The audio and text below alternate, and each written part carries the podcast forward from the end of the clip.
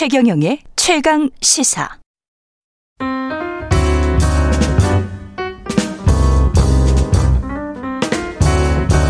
네, 더 나은 미래를 위해서 오늘의 정책을 고민합니다. 김기식의 정책 이야기 식센스 김기식 더 미래연구소 소장 나와 계십니다. 안녕하세요. 예, 예. 안녕하세요. 아 가계부채 이야기 오늘 하실 예정이네요. 음, 참 네. 이게 가계부채 생각하면 참 답답합니다. 네. 예, 지금 이제 가계부채가 1,800조를 지금 넘어가고 있는 것으로 나와서 이제 그 심각한 얘기들이 나오는데 예. 이걸 이제 수치적으로 보면 문재인 정부가 출범할 때 음. 어, 가계부채가 1,500조가 안 됐습니다. 1,400조였었는데 예.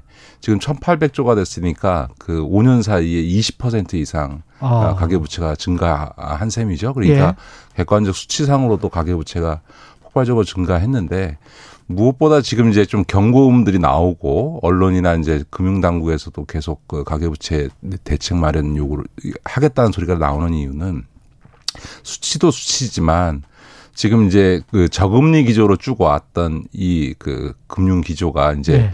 아, 금리 인상이나 미국의 테이퍼링이 이제 음. 예정돼 있다 보니까 지금 이제 이 가계부채 문제의 핵심 포인트는 뭐냐면 주택담보대출입니다. 그렇죠. 한 절반 그러니까, 정도 됩니다. 네. 네. 그 이제 이 무슨 얘기냐면 금리가 인상하면 단, 이자 부담이 당연히 늘어나게 되는데 특히나 문제는 이 금리 인상이라고 하는 것이 부동산 버블의 어떤 하락, 다시 부동산 가격의 하락을 어, 초래하게 되면 음.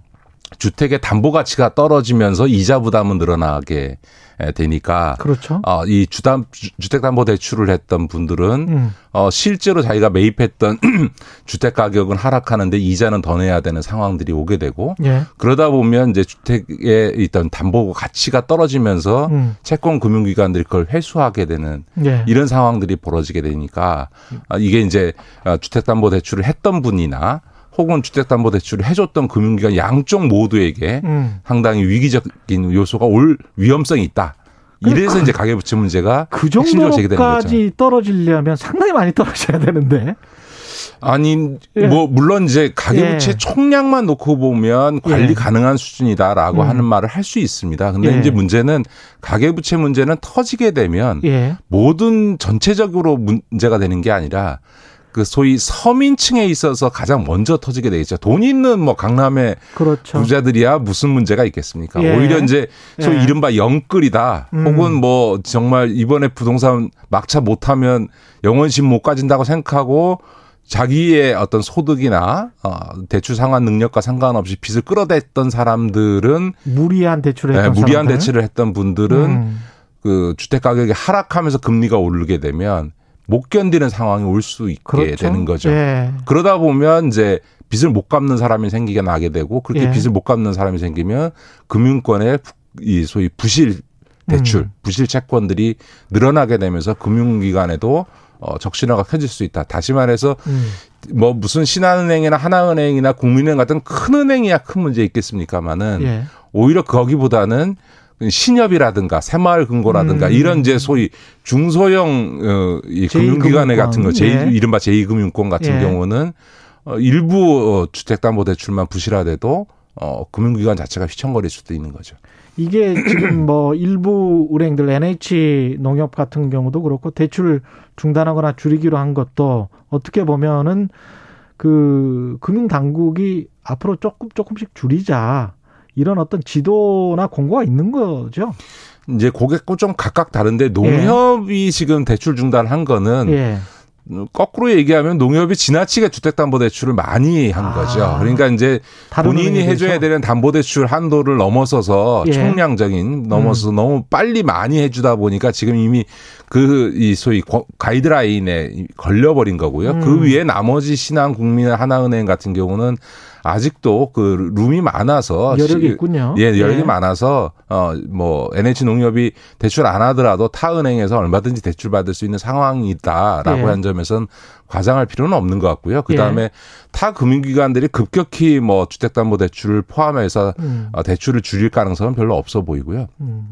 다만 금융권인도 그렇고 금융당국도 앞서 말씀드렸던 것처럼 내년 이후에 금리 인상과 테이퍼링 등의 영향으로 주택 가격이 하락할 게 뻔히 보이는 상황에서 무리한 주택담보대출을 해주는 것은 음. 빌려가는 분에게도 빌려주는 금융기관에게도 모두 다 불행한 상황이 네. 올수 있기 때문에 이 소위 상환 능력 중심으로 이번에 고승범 이제 금융위원장 어, 내정자가 얘기했지만 네. 상환 능력 중심으로 대출하도록 해서 무리한 대출이 이루어지지 않도록 할 필요는 금융 감독 당국도 음. 어, 금융기관도 모두 있는 거죠. 지금 상황에서 이제 금융을 관리하는 입장은 그런데 청취자 김성환님은 전세 실수요자들은 서민인데 기존 전세 대출자들 재대출 네네네. 네, 같은 네. 경우에 막아버리면 어디로 가야 하나 이런 말씀을 하셨는데 네 그럴 일은 없습니다. 그럴 일은 없다. 예예 예, 예. 지금 아. 우리나라에는 이제 그 금융위 산하에 주택금융공사라고 있어서요. 음. 그런 전세자금 대출이나 이런 부분에 있어서는 보증도 해주고 음. 이 전세자금 대출 자체가 이렇게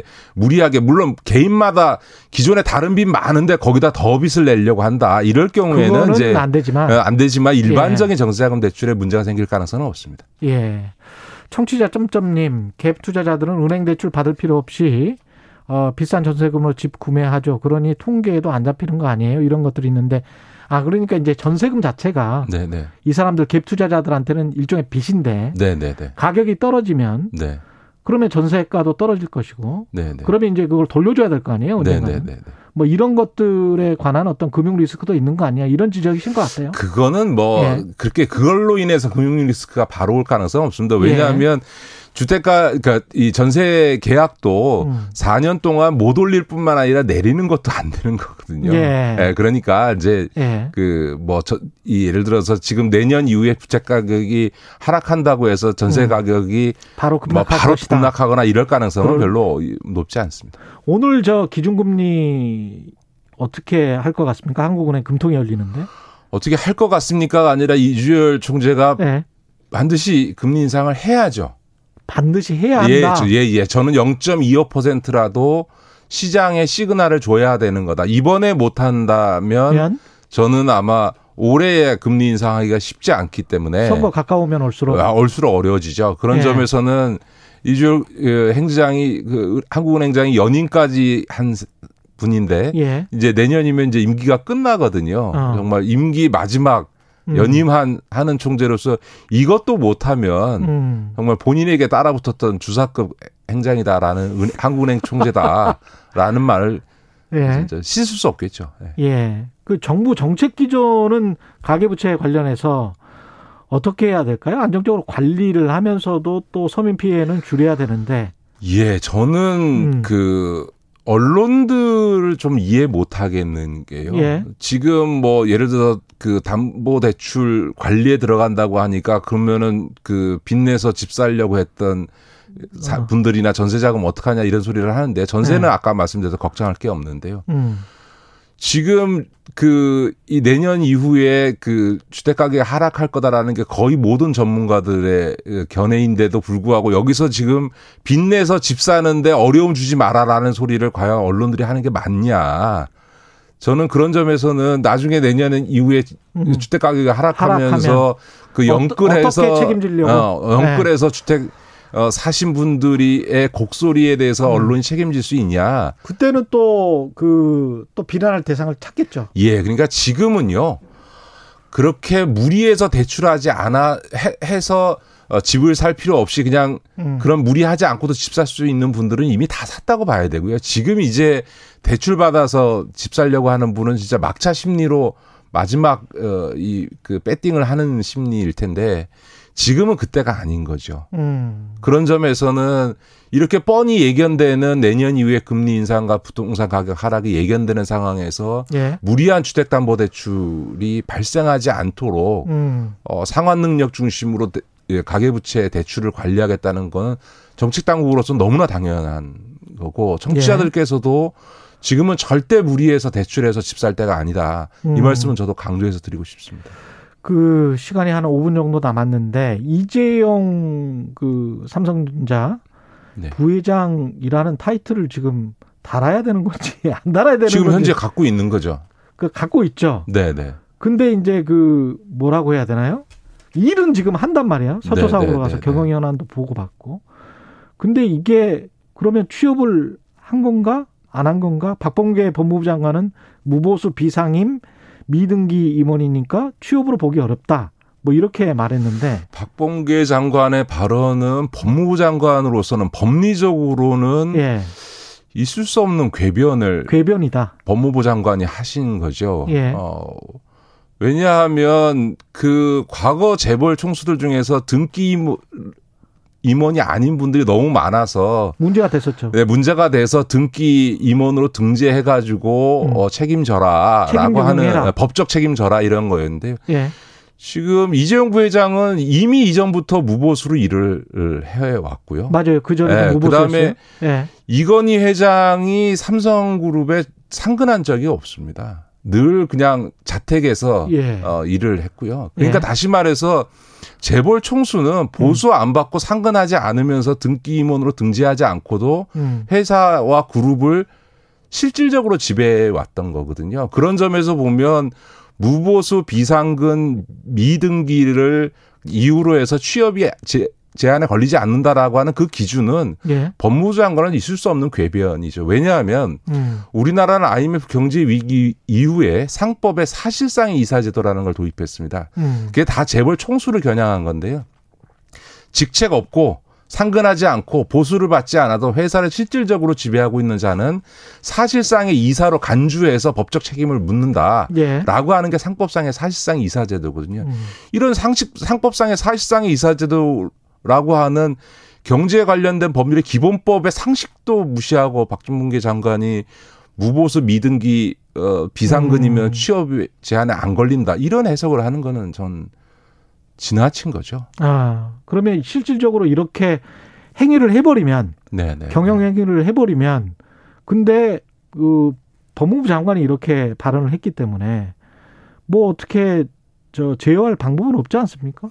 아니요 취업 제한을 위반하게 되면 형사처벌하게 되어 아, 있고요. 그런 점에서는 만약에 조사에서 네. 만약 이게 이게 취업 제한 위반이 명백해지면 음. 또 다른 형사처벌의 대상이 됩니다. 1년 네. 이하의 징역 등의 형사처벌 조항이 있는 거고요. 예. 근데 이, 이렇게 된 이유 중에 하나는 아마 삼성이나 이재용 부회장도 곤혹스러울 겁니다. 왜냐하면 원래 법과 특혜는 없고 특별 음. 사명 같은 특혜는 없고 법과 원칙에 따라서 절차적으로 가석방을 한다고 해놓고 일주일 뒤에 청와대에서 반도체 투자와 백신 등을 고려한 어 가석방이었다라고 말을 해버렸잖아요. 음. 근데 이제 나왔는데 뭐 반도체 투자 등 이런 경영과 관련된 일을 아무것도 안 하면 야 너 쟤 왜 가석방 해줬냐라는 소리 들을 것 같기도 하고. 그러네요.